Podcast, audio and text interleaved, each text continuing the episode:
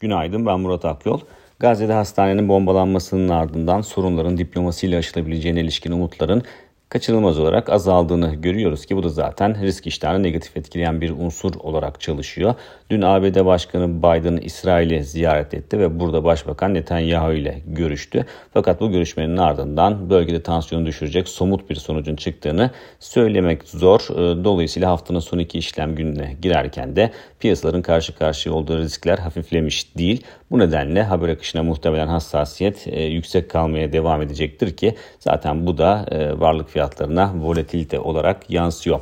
Borsa İstanbul'a baktığımızda ise Borsa İstanbul'da günlük bazda belirgin şekilde volatilite görüyoruz. Hafta başında %2.2'lik e, kayıp vardı. Hemen ardından bu kayıplar tamamen telafi edilmişti. Ama e, Gazze'deki saldırının ardından küresel risk iştahının daralması Borsa İstanbul'da da açılış itibariyle dün negatif yansıdı ve %2 civarında geri çekilmeyle güne başladı endeks. Yukarı yönlü denemeler oldukça e, cılız kaldı. Dolayısıyla görünüm değişmedi ve günün sonunda da endekste zaten %3'ü e, aşan değer kaybı söz konusuydu. Teknik açıdan baktığımızda ise özellikle 7900 puan seviyesinin önemli olduğuna sıklıkla vurgu yapıyorduk. Bu seviyenin altında kapanış yapıldı. Dolayısıyla kısa vadeli görünüm açısından baktığımızda teknik açıdan değerlendirdiğimizde aşağı yönlü risklerin sürdüğünü söyleyebiliriz.